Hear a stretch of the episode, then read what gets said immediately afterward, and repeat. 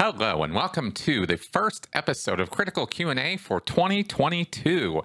Uh, this is the show where I answer your questions based on what you have sent me by email at askchrisshelton at gmail.com or have left for me in the comments section of my Q&A videos. All right, guys, so uh, here we go. Boy, a rock'em sock'em beginning to 2022. I hope, I pray, I uh, cross my fingers that I think happy thoughts that uh, that this year is going to be um, better than last year in a lot, a lot of ways.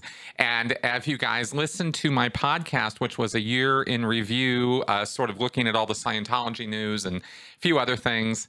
Um, then you'll know that I am trying to maintain a positive, uh, you know, optimistic outlook on things, and a lot of good reasons to do so, especially in the world of Scientology and in general awareness about destructive cults out there, um, without getting into all the craziness of all the craziness. And there's a lot of craziness, of course, to get involved in.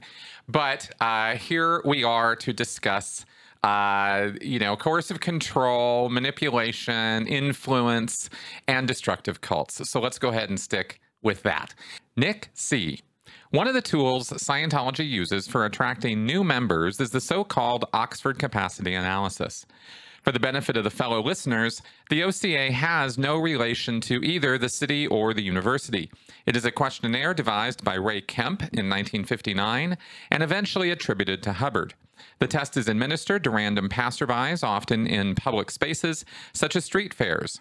The OCA consists of 200 questions. After the respondent answers the questions, test results are printed out in the form of a graph, and the person administering the test explains to the respondent what the graph supposedly shows. The OCA is supposedly designed to elicit problem areas in the respondent's life. In reality, its purpose is to entice the test subject into visiting the local org to find out how Dianetics and Scientology can help them with the problems supposedly identified by testing. Please correct me if my description is off. I have heard that very rarely the OCA produces results that the person administering the test must interpret as, we can't help you. Is this true? If so, what would produce this kind of outcome? Would it be a trouble free person or an irredeemable basket case, or is it something else entirely? All right, Nick, thank you very much for this uh, well described question here. And I will say, only to correct you, that the OCA is not really used in street fairs or out on the street to get people into the churches or the orgs.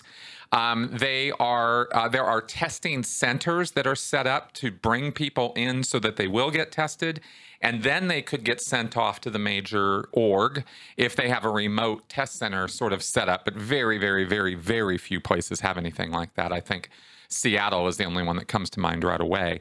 And um, so usually they do it in the org, and the and the sort of outreach activity you describe more often now is and has been for forever is pinch tests and. Um, uh, with the meter. They do these things called stress tests, and they they uh, try to entice you with the e meter, and it's a scientific rendering of your day to day problems, and that's what's supposed to entice you to then buy a book, which then gets you into the org, or they'll try to schedule to come into the org to do the testing there and they control the whole line and kind of run you through it. And the idea is that you come in, you do the test, you wait for the results, they sit down, they interpret the results for you, and then they try to sell you something based on those results. So, uh, so most of what you described is 100% accurate. Um, so, that all being said, in terms of what kind of results you could get, there isn't a result that I'm aware of. And I did OCA evaluations and I read the materials when I was in the church about OCAs and about how they are graded. Um, I, I test, I, I, I did grading. I understood the testing manuals. I, you know, I was pretty familiar with it. It wasn't a passing thing for me, and I never saw a result that was okay. Kick the guy out the door. But there are a couple results that come to mind for me that might make a test interpreter or a salesperson give up more easily on whether somebody is um, a, pro- a prospect or not, and um, I, I thought of off the top of my head three things. Now, of course, you know, maybe there is, you know, because there have been changes in Scientology since I left, I always have to allow for the fact that maybe Miscavige introduced some idea that there are people who come in who can do a test and there are certain results that are just unacceptable. But that wasn't the case as of 2013 when I left. So, what I can say about this is there are, um, there's actually, you might be interested to know, there's very little from L. Ron Hubbard himself on what the OCA actually means, what the test results are. Um, he he was pretty broad in his uh, interpretations of how the test works, and he said that if that if the test is low on the left and low on the right. In other words, if it was kind of an arc kind of a graph, or it, you know was low here and then it kind of went up and in the middle area and then crashed on the right, that meant that the person was out of valence and psychotic, which means they were being out of valence means you're being somebody else. You're you're you you've cloaked another personality over yours, and you're now exhibiting behavior and symptoms or or uh, behavior and, and language and mannerisms that are very much like somebody else's personality that you've taken on. That's called being in somebody else's valence in Scientology. And um, a valence is a word in Scientology for a personality or a package of of behaviors and, and ideas and and uh, beha- and mannerisms and stuff that that would demonstrate a person's personality. So you find people out of valence by being their mother or being their father or being some famous person or being an authority figure who they think they need to emulate and it becomes in Scientology it's it's sort of formulated as a as a subconscious construct more so than something that you're knowingly doing but um, clearly this, the, you know you're doing it because you feel either inadequate yourself or you feel that this other personality is benefiting you somehow Hubbard said to one degree or another, everybody's out of valence uh, because you have a body, because you are influenced by other people. And the true core essential thing that is you uh, wouldn't really want to be involved with any of this anyway, right? So to the, even you know to that degree of even being here, you're out of valence. But with the test, with the OCA, it means you're really in somebody else's headspace. And the answers apparently are supposed to reflect that. Uh, somehow they're supposed to be able to divine that this is true uh, of you uh, by answering questions like Do you uh, like to browse railway timetables when you're bored? Or uh, are you generally happy? Or do you feel that the modern system of prison without bars is doomed to failure? These are the kind of questions you're answering in this test, right? And it's supposed to determine these deep, you know, things about you and your identity, which is just nonsensically silly. But um, but that's the result is low on the left and then low on the right means you're radically, horribly, terribly out of communication. So low on the left means you're basically very unhappy, out of sorts, not getting along with other people very well. And low on the right, out of communication, low responsibility, I believe, means that you are psychotic. So those two things together could tell a test evaluator, eh, maybe this isn't somebody I want to spend a lot of time on but that's uh, that's all according to the individual test evaluator or salesperson to make that call. I never saw anywhere in Scientology materials that a person who who is low on the left and low on the right is unteachable or is unsellable or is somebody we shouldn't sign up. But it occurs to me that might be one reason somebody might might look at that test result and go, "Oh wow." Another one is if the test results are all along the top just a just a nice even everything's around 100 90 80 band. Because the test goes at the top is 100 then it goes down to 0 and then it goes down to minus 100 so you can have negative results along the bottom and very very positive results along the top. So if all the, the, the i think there's 10 personality traits that are graphed on the oca and if they're all along the top then you are considered what's called in scientology theetie weetie you're a Theetie Weetie case. And a Theetie Weetie case is defined as somebody who never, ever did anything wrong to anybody and could never even conceive of doing anything wrong to anybody ever. I mean, you. You, you get this idea that it's somebody who is living a life of pure delusion, even according to L. Ron Hubbard and Scientology standards. They are just irresponsible, grossly so, so irresponsible, so not themselves, out of valence even, that they act as though the world is nothing but sweetness and light and everybody's doing the best they can possibly do and isn't everything wonderful and it's very kind of pollyannish You know, very ah ha ha, everything's great. That's theetie weetie, right? Oh, I could just never imagine doing anything wrong to anybody. Hubbard really that really grated on Hubbard's nerves that kind of attitude, and he called that a theetie weetie case. And if a person comes in and fills out an OCA and there's nothing wrong, you're probably looking at a theetie weetie person because everybody's got something wrong with them, and everybody usually has enough self awareness to know something's up with them, even if they're not necessarily willing to tell you about it. Uh, and the test results are supposed to reflect that. So that could be another reason why a salesperson might pass or go, mm, yeah, well, this isn't really for you, and just kind of move along. Finally, the third reason I came up with as to why this might occur, why it might be that a person will come in and do the test, get their results, and the person says, yeah, we really can't do a whole lot for you is it might be that that result comes after the salesperson already tries to get the person, tries to uh, question them, ask them about their test results, go, you know, poke and prod and get the person talking. And the person doesn't talk. They won't talk. They won't say anything. They won't open up. You know, they're just not into telling this stranger about themselves and their personal life and their personal problems. And so if the test evaluator or the salesperson can't break through, then they'll give up. They they could easily give up. I mean, you're only going to go so far with somebody, especially on the front lines. You know, when somebody's already an established Scientologist and they've already, you know, sort of drunk the flavor aid, so to speak, and they're in, uh, then you can put, you know, you can really apply a lot more pressure to them, and you can, uh, you know, wear them down, and then you can spend hours working them over, and you're and you're doing that for significantly more money than what you're doing at the beginning opening gate where you're just trying to sell the guy a book get him a cheap course get him some cheap auditing and, and get him started. So um, so the you know so the amount of time you're going to put into that is going to be significantly less. And those are the three things i could come up with and i hope that that um, gives some clarification to how that works. Jonathan perry with Mark Bunker's video of November 29th, 2021, showing him talking turkey about Scientology, things are starting to get real and going on record. What do you think would happen to David Miscavige's reputation within Scientology if they lost their tax exemption? That brings up many questions, but maybe you could paint a picture from everything to how they would spin it to how it would affect Sea Org members, public staff, OTs, Tom Cruise, etc. Would Tom Cruise come out and speak publicly against this attack on the church or get involved at all? Would Miscavige simply blame it on all the members, or would the members start to blame it on him? Would it affect how everyone got paid and the cost of services? I understand that your response would be complete conjecture, but I'm still curious about what you think might happen.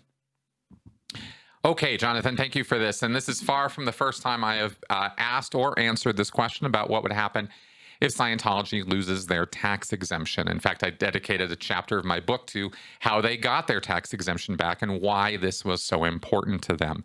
So if you haven't checked that out, please do so.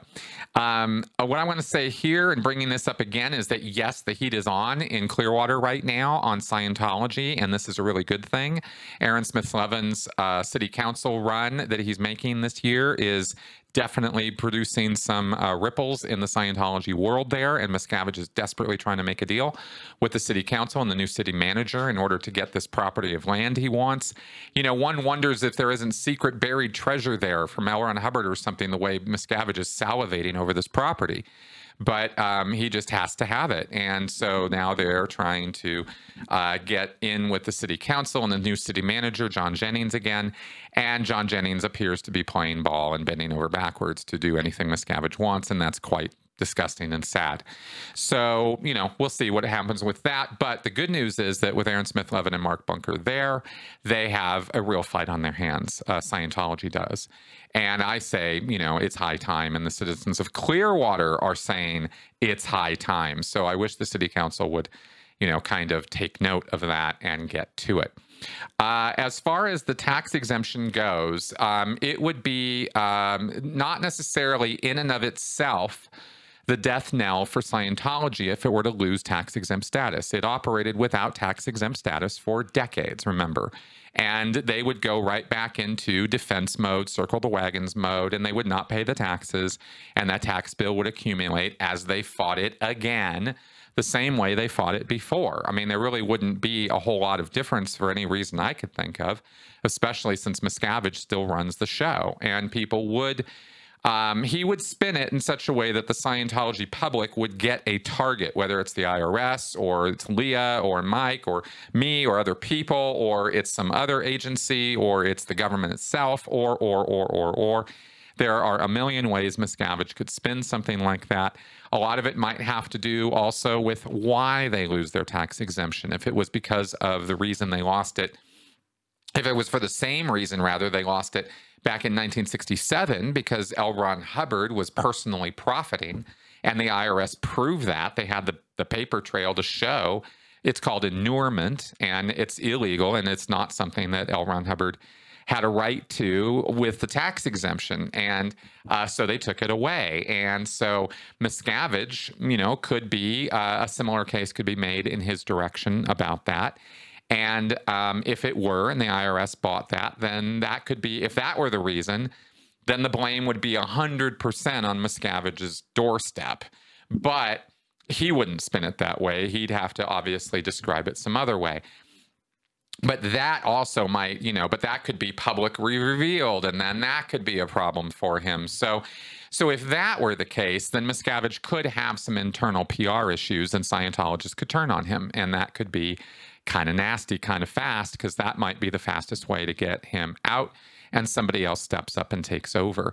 Whether that new person is a, you know, good or bad person, well, they're going to be a Scientologist and they're going to be a Sea Org member. And um, that's you know so kind of all bets are off as to what that is what what would turn up there um, and that's just one conjecture right what if miscavige were to be criminally indicted for something else what if what if what if right there's so many different scenarios that you can see that i can't really talk intelligently about all of them because there's too many of them there's too many plausible ways that scientology's tax exemption could actually be taken away if certain factors were to fall into play or certain other things were to happen.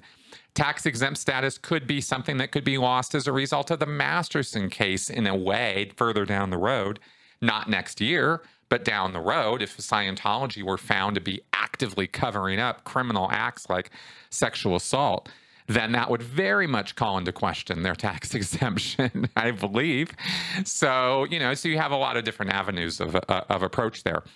Um, would Tom Cruise come out and speak publicly against any attack on the church or about tax exemption being lost? You bet he would.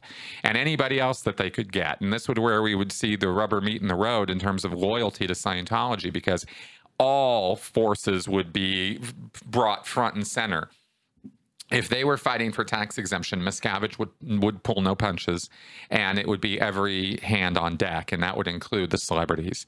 So you would find out very quickly which celebrities are still around and willing to speak up for Scientology, and which aren't. Right now, they all get to kind of hide, but um, but if this were to happen, you know, you would see that very quickly, and I'm I'm sure Tom Cruise would be at the front of the line on that. Um, he's pretty fanatical, and, and unless there's information otherwise, and so far there has not been one ounce or shred of evidence that Miscavige is anything, or sorry, Tom Cruise is anything but a religious fanatic. Um, and then, as far as, um, yeah, it would definitely affect how people get paid and cost of services because money would become tighter and um, costs of services would be affected because people would not be able to write off those services on their taxes, on their tax forms. They would no longer be charitable donations. So that would be a huge blow to the church. And if the IAS, the International Association of Scientologists membership fund, if that were to to not, you know, uh, be subject to taxes, I believe then donations to that would become a lot less because people wouldn't be able to claim it on their taxes.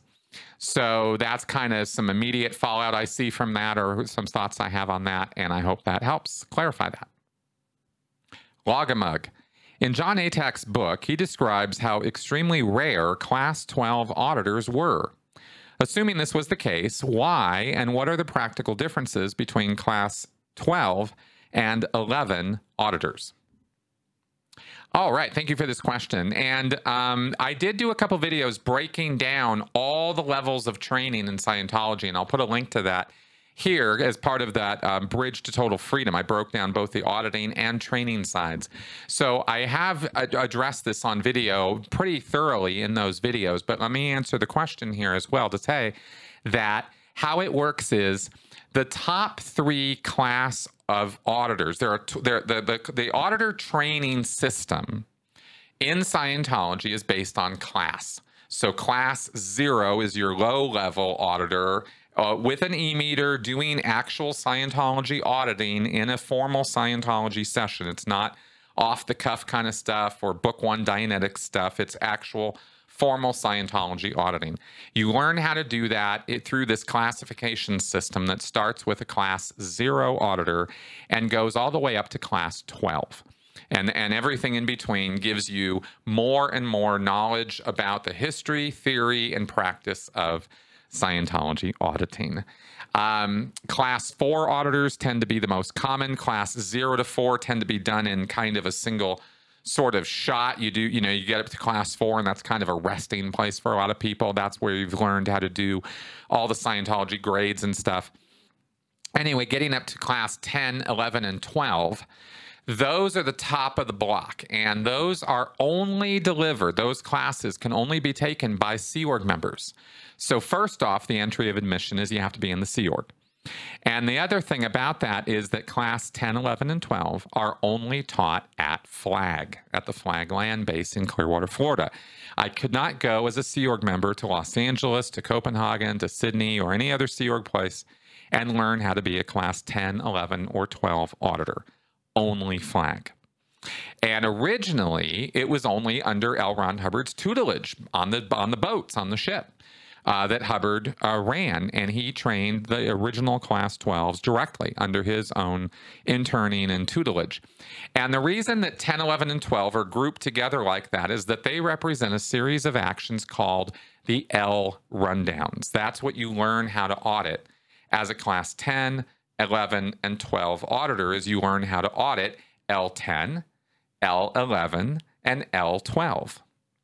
And those are the levels that you learn how to deliver. Those are only offered at Flag. They are the single most expensive auditing Scientology delivers.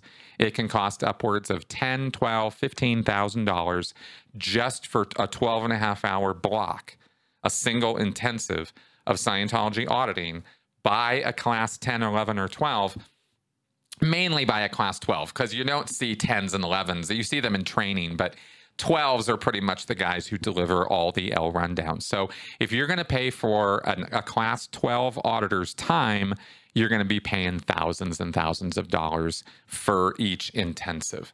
And those intensives are used to deliver to you not the lower level auditing you can get at your local org. You don't want to go pay class 12 rates for that you pay for those L rundowns, and um, and sometimes you pay for those auditors to deliver whatever setup or prerequisite actions you're going to need to do those L rundowns.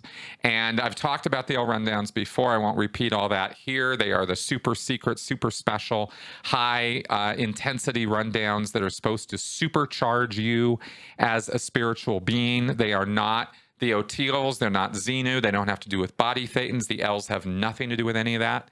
The L's are their own thing, and they address very specific things that are supposed to be very, very deep core elements of you as a spiritual entity in this universe and that things that are holding you back that are deep deep deep down inside of you things like evil intentions you know overts that you've committed that are very very serious way way back in the in in the past and the L's sort of address that and other attitudes and ideas and stuff that you have.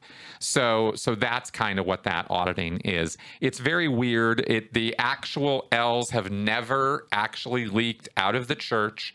Only people's recollections of them, people who were trained on them, like Karen de la Carriere. She is a class 12 auditor and she so she has all those secrets. She knows all those rundowns.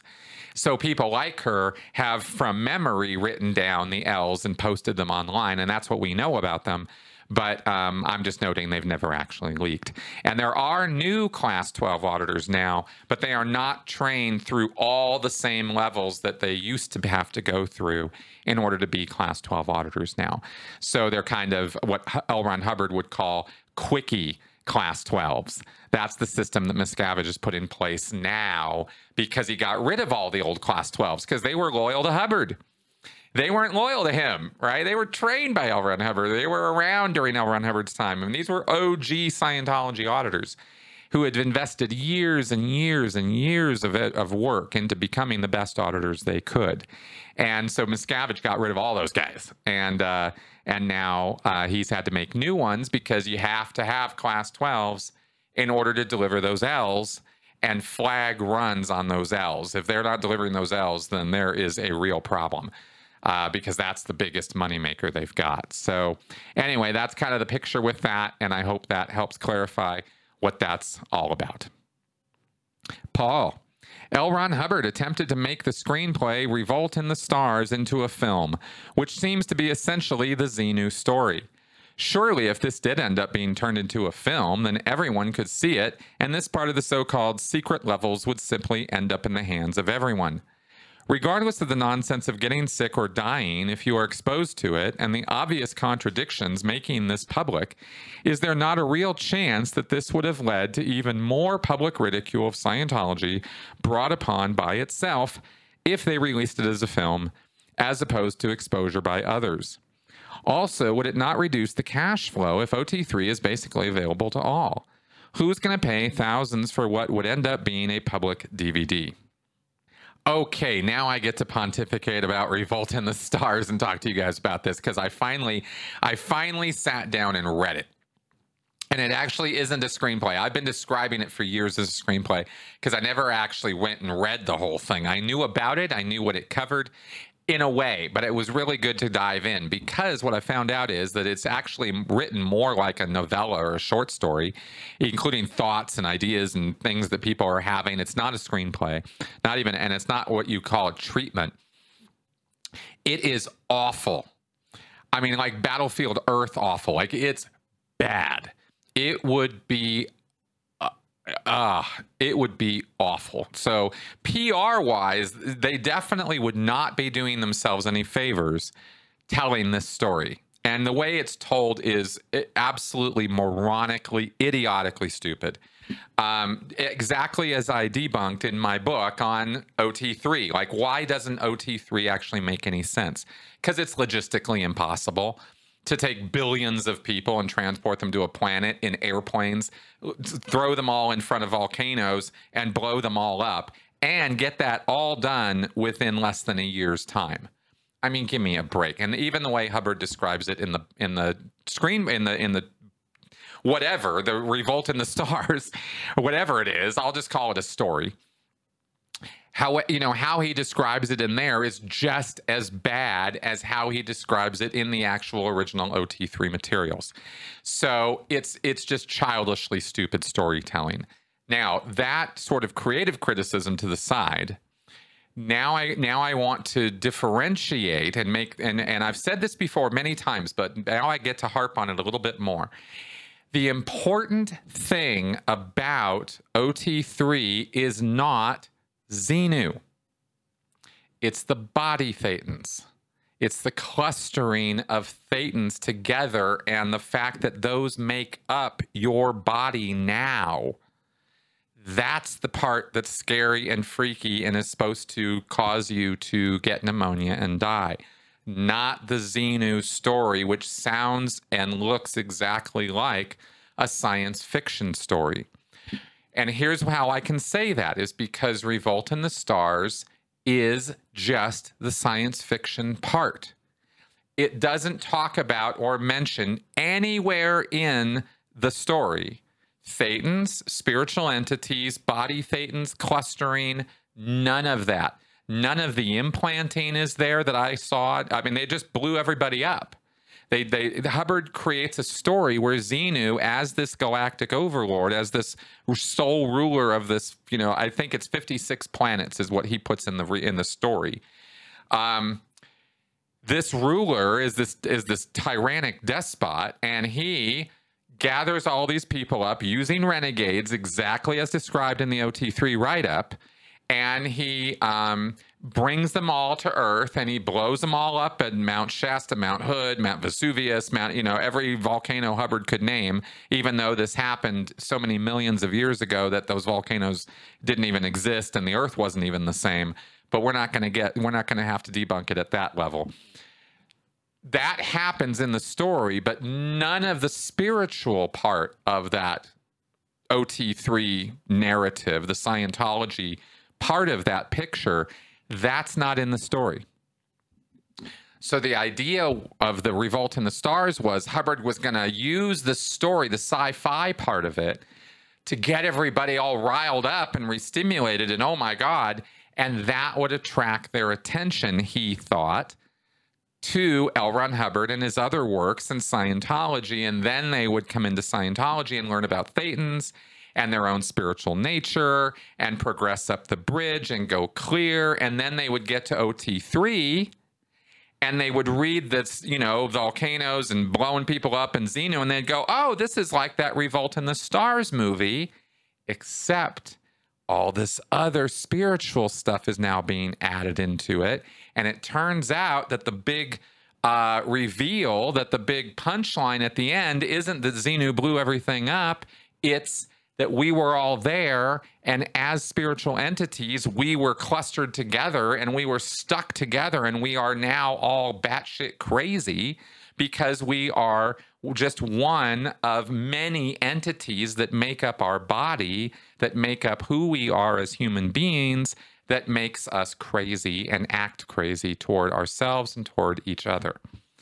See it's all the spiritual stuff that's the really crazy, damaging, horrible part of that story, not the sci fi side of it. So even before I, you know, so anyway, not to, yeah, anyway, so there you go.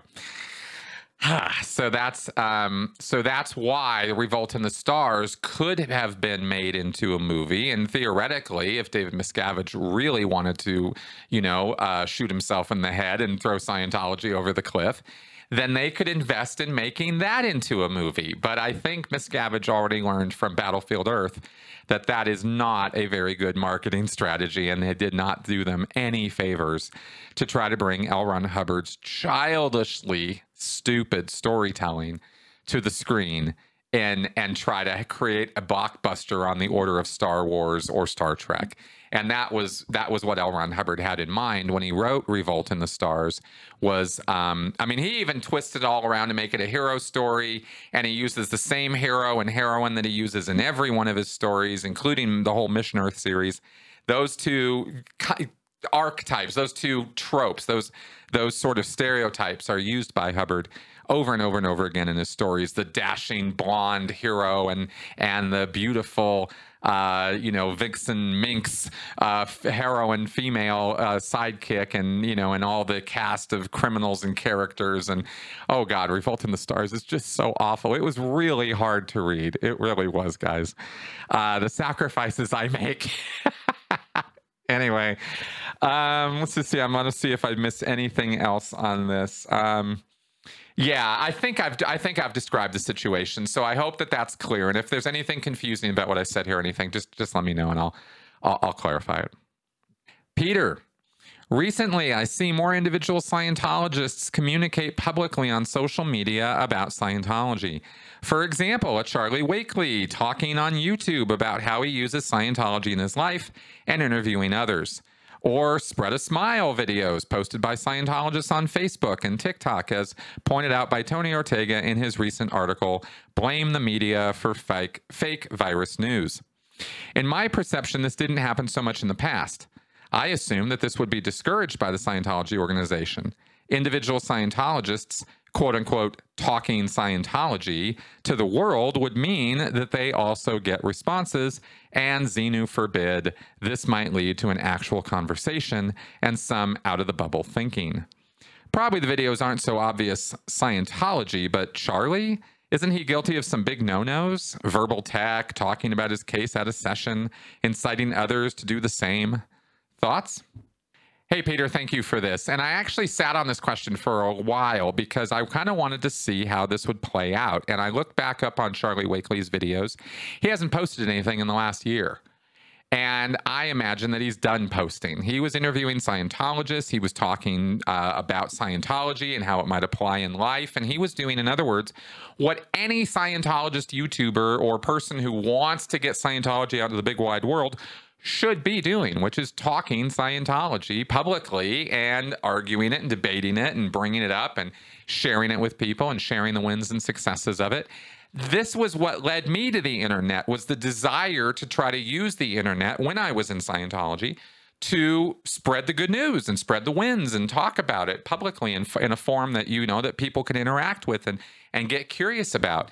But as you pointed out, what ends up happening is you got to turn the comments off right away because people just pile on with all the truth about Scientology.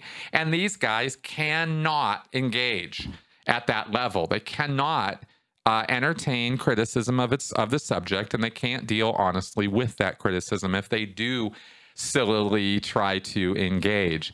So Wakely's account looks like it's not shut down. The channel's still there, but there's no new content, and I'm not think I'm thinking there isn't gonna be.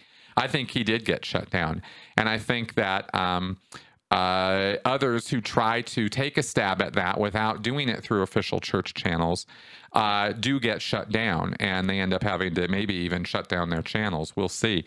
As far as the um, more official, um, you know, spread a smile videos and stuff, if those are officially you know endorsed by the church then that means the church has put some program together and they're trying to use the internet in order to create public you know good public relations and of course you know as any uh, bright savvy organization would these days that's the smart thing to do. Scientology is grossly out of step in their entire media.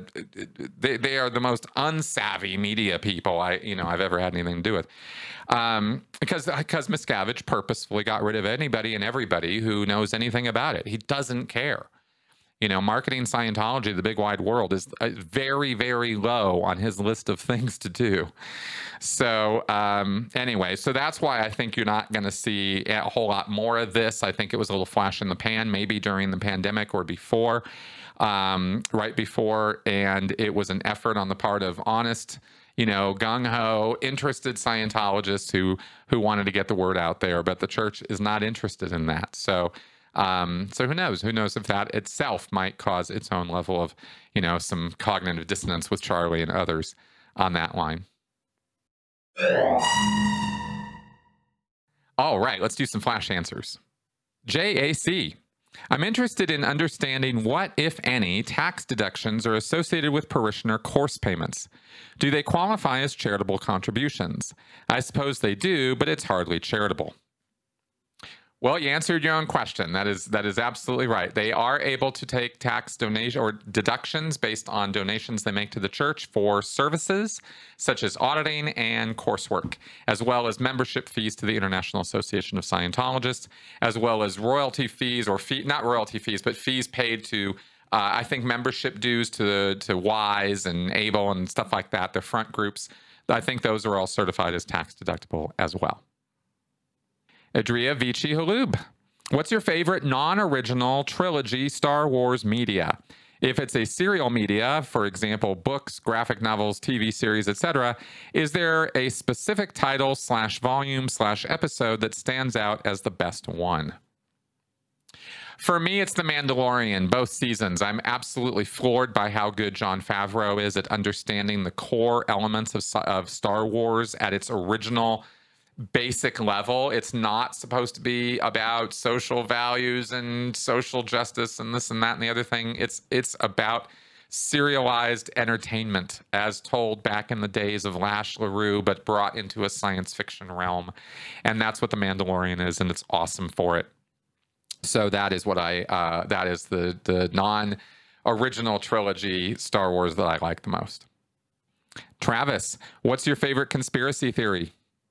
To be honest, my favorite one, the one that I think is perhaps just the goofiest shit I've ever heard is that L. Ron Hubbard was replaced as a body by a body double in 1974, and that that was done by the CIA as a as a targeted op to take over Scientology, so that they the CIA could control remote viewing in the OT levels and make their own OT soldiers and this sort of core of OT supermen within the United States government to uh, spy on uh, its enemies remotely with telepathically and even be able to influence things, uh, you know, from the other side of the world. I I think that's awesome. And on top of that conspiracy theory comes another one that David Miscavige was a CIA plant designed specifically to take Scientology and run it off a cliff and uh, and dispose of it so that the government could have it all for themselves. Yeah. Okay, guys, that's our show for this week. Thanks very much for tuning in and listening to me blabble on here. Uh, I hope that I will see you guys next week. And of course, if you're loving this channel or liking what I'm doing here, please consider supporting me through Patreon, PayPal, or otherwise. I definitely appreciate the love. All right, guys, see you next week. Bye bye.